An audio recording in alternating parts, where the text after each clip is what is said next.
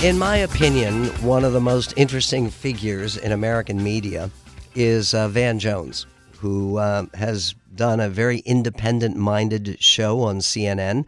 He has a brand new show coming out, which is not about politics, it's about redemption and reconciliation, uh, both of which are much in need in America right now. He's a non practicing attorney, he's a graduate of Yale Law School, he is involved in a number of social service organizations that are not necessarily political or radical. First of all, I needed to ask you an obvious question, Van, and I'm sure it's a question you've gotten before. Thanks very much for joining us on the show. Happy to be here. The obvious question is this There are now 21 leading Democratic candidates for president. How come you're not one of them? How come you're not running oh. for president? Oh, because I've seen that job up close, and I got a chance to work for President Obama for a, a brief six months, and uh, having seen the best ever do it, and uh, knowing uh, you're basically uh, running to to be a pinata for all sides. Uh, I just think you know it's the culture that's broken even more than our politics. And if we can have a better conversation in the country, I think we can probably have better people from both parties not only run run and win, but also govern well. So I'm trying to fix the problem from the cultural side, the media side, but God bless everybody who's willing to run. And so you're not ruling it out for the future. I'm ruling it out. I am. I'm sorry. I'm not running, and I ain't going to run because it's. uh Look, man, we got. There's this lie that we tell ourselves that we don't have good people to run. We've got great people who run in both parties, they can't do anything because the media culture is so toxic and the social media is out of control, and it's just it's just hard. So I would rather create a situation, if, if I can, work with people like yourself to have a, a media environment that would let a thousand people who run and win and then do something. So I'm trying to I'm on the help people get something done by getting the poison out the culture party. Well, I, I appreciate I appreciate that, and I, I, wanted to go back to something that you said when uh, President uh, Trump said uh, signed the First Steps Act. You were at his side. You said very positive things about President Trump and what he had achieved in uh, reforming sentencing in the United States and helping to grant uh, liberty for some people who had served more than their appropriate time. And uh, I read an interview you did with the Daily Beast where the guy wouldn't let you, it was as if you had committed some kind of rape murder by saying something decent about Donald Trump. Uh, it was amazing. So, what do you say to people to how dare you? This is original sin. Uh, you, mm. you stood beside Trump and actually supported him on something. Well, I mean, listen, I just have to remind people uh, I have been uh, fighting and working on criminal justice issues for 25 years. Um, and I was in this fight when people uh, in both political parties, Democrats and Republicans, were both cheerleading for longer sentences, tough on crime, three strikes, two strikes, and more prisons. And so um, I had to fight both political parties in my 20s and 30s, and uh, it took both parties to get us in this ditch. It's going to take both parties to get us out. And we have to be the kind of people who say, uh, facts first, fairness first.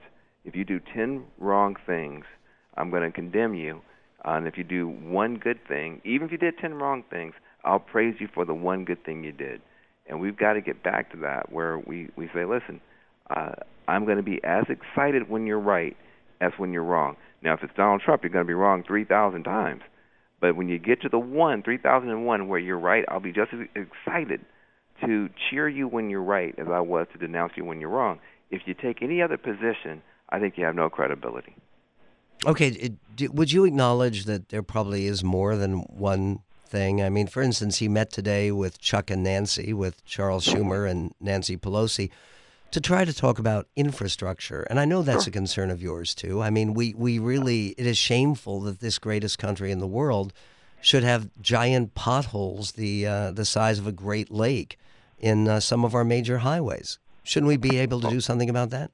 Well, and, and, and beyond that as well, let's not forget that uh, the Trump administration uh, uh, did the Opportunity Zone stuff in the tax bill. Of course, I oppose the tax bill because I think it gave too much away to the rich but it did give something to the poor when it comes to Opportunity Zone. Also, uh, the opioid uh, crisis.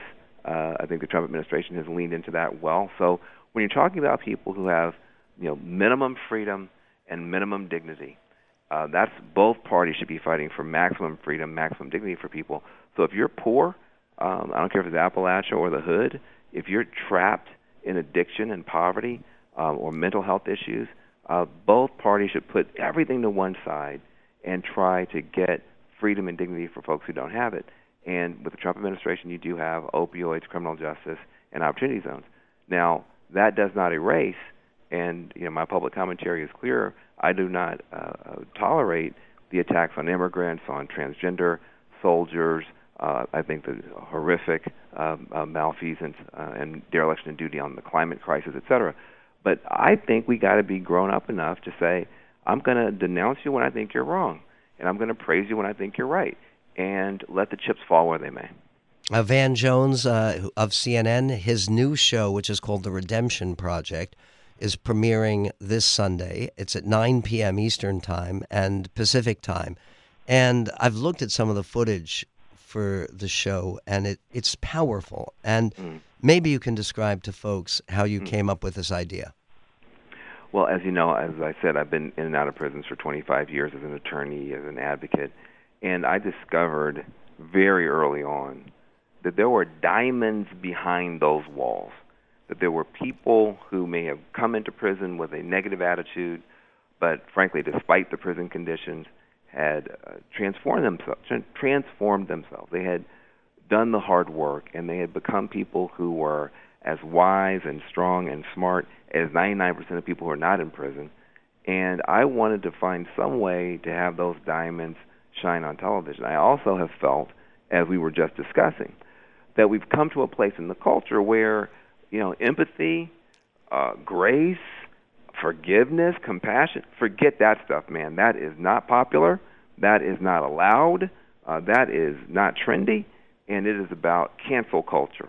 It's about call out culture. It's about, you know, I'm going to block you and I'm going to denounce you if you do anything I don't like. And I think that's poisonous. So I wanted to put some medicine in the culture as well. And so we do this show where we literally go 180 degrees against the culture in a completely different direction. And what we say is, I found eight people who had done really bad stuff who were in prison or had recently gotten out of prison. I mean, I don't mean they put up a bad tweet. I mean, had done bad stuff, who wanted to make amends, who wanted to atone, who wanted to apologize, who wanted to do something to make up for what they had done. And then I found the eight people that they had hurt or sometimes the surviving family members. And I I got both sides, you know, background and, and history, and film that, and then I just simply put them in a room together and film them talking to each other face to face for the first time. And I have to tell you, of the eight episodes, two of them do not end up warm and fuzzy, uh, but they're still healing there. They still learn. They get questions answered that they had had for years and decades. So there's some healing there. But in three of the eight, the surviving uh, family members and or the survivor actually decide to go before the parole board and ask for the person to be released from prison. And so you literally have the full range of human uh, potential in the face of tragedy and in the face of terrible choices and bad decisions uh, on the show. And CNN put the show at 9 p.m. on Sundays, which is uh, Anthony Bourdain's old slot, and I just couldn't be prouder uh, to put a little bit of medicine in the culture. Everybody has done something wrong that we want forgiveness for. Everybody has had something done for us that's hard to move past. Even though, even though the stakes are higher in my show, it's a fundamentally human condition. The uh, show is called The Redemption Project. amazing show. We will uh, continue talking about redemption and forgiveness and the fear that is poisoning our culture with Van Jones. Redemption Project premiering this Sunday night on CNN at 9 p.m. Eastern Time and Pacific Time. We'll be right back with Van Jones.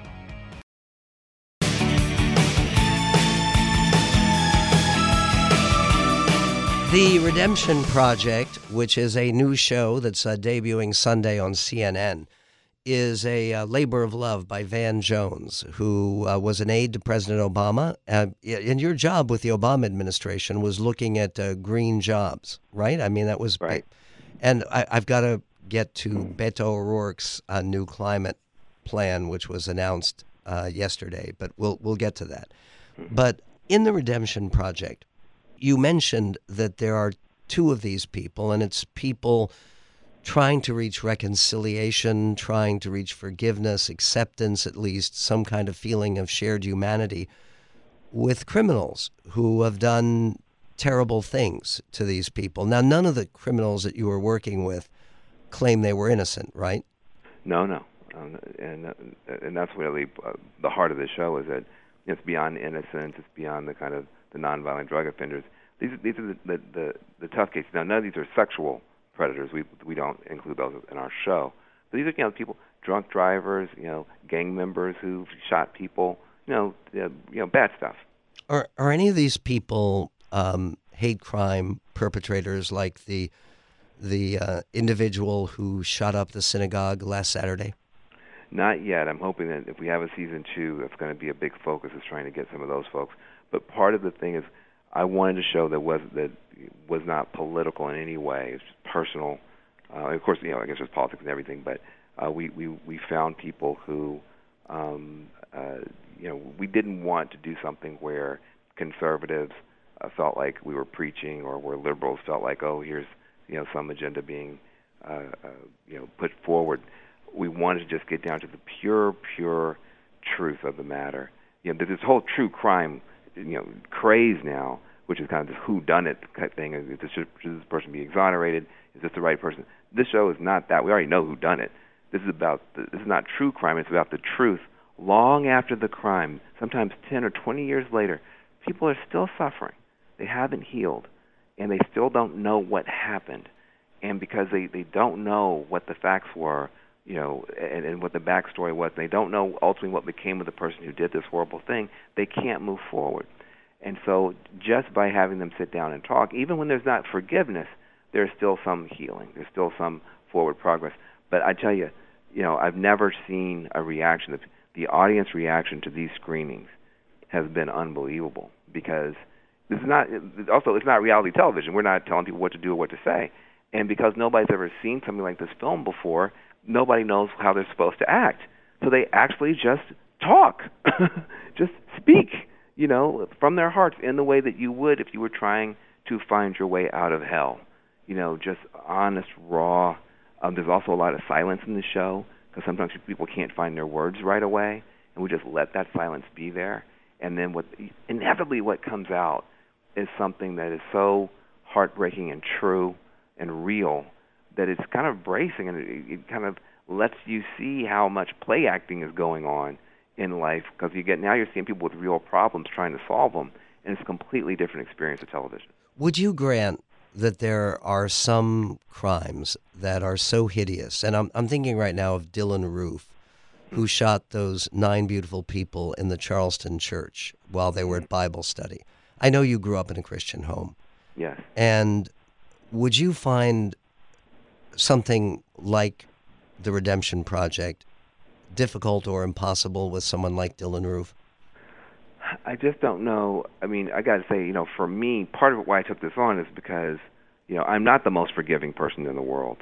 Um, you know, I, my, my faith commands me uh, to to be more forgiving than I would naturally be, and I I have to get out on my knees with my children every night, and you know, we ask for that forgiveness, and we are required by our faith to offer it to others. But it's not easy for me, um, and and and part of why I like doing this show is that I'm watching kind of Olympic levels of moral courage, really on both sides.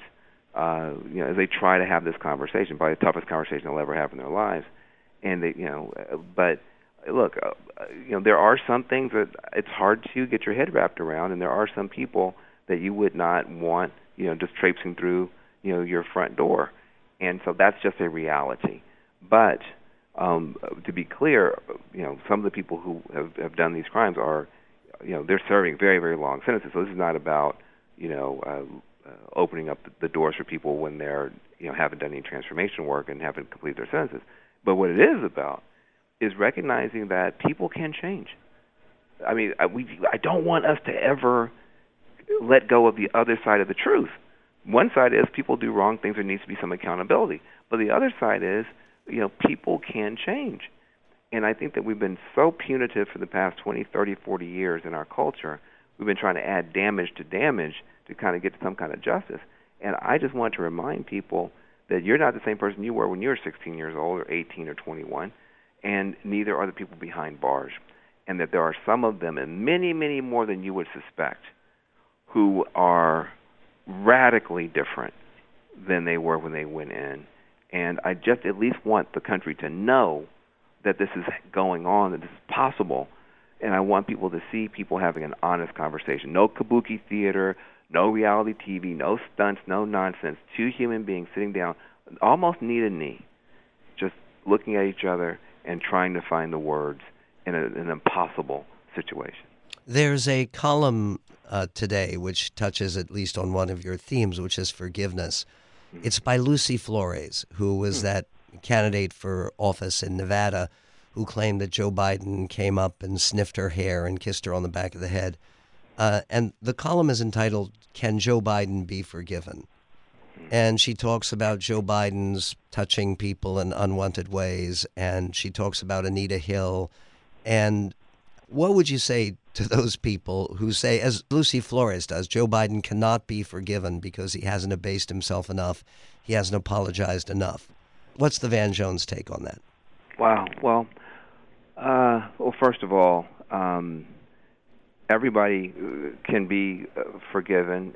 In, in my view, that doesn't necessarily mean they get to come out of prison tomorrow, become president the next day, or anything like that. But, but everybody can be forgiven. I mean, what I would say to this rising movement, uh, you know, whether you're talking about around women's issues or racial issues or all these different issues, let's just be sure that as we build movements for justice, that they are themselves just. Let's be sure that as we build movements for justice, that they are themselves just. Nobody has the same position in the Democratic Party on any of these issues today that they had 10 or 20 years ago. Criminal criminal justice issues have moved radically. Even Obama was afraid to mention that he was for marriage equality or so-called gay marriage as recently as 2012.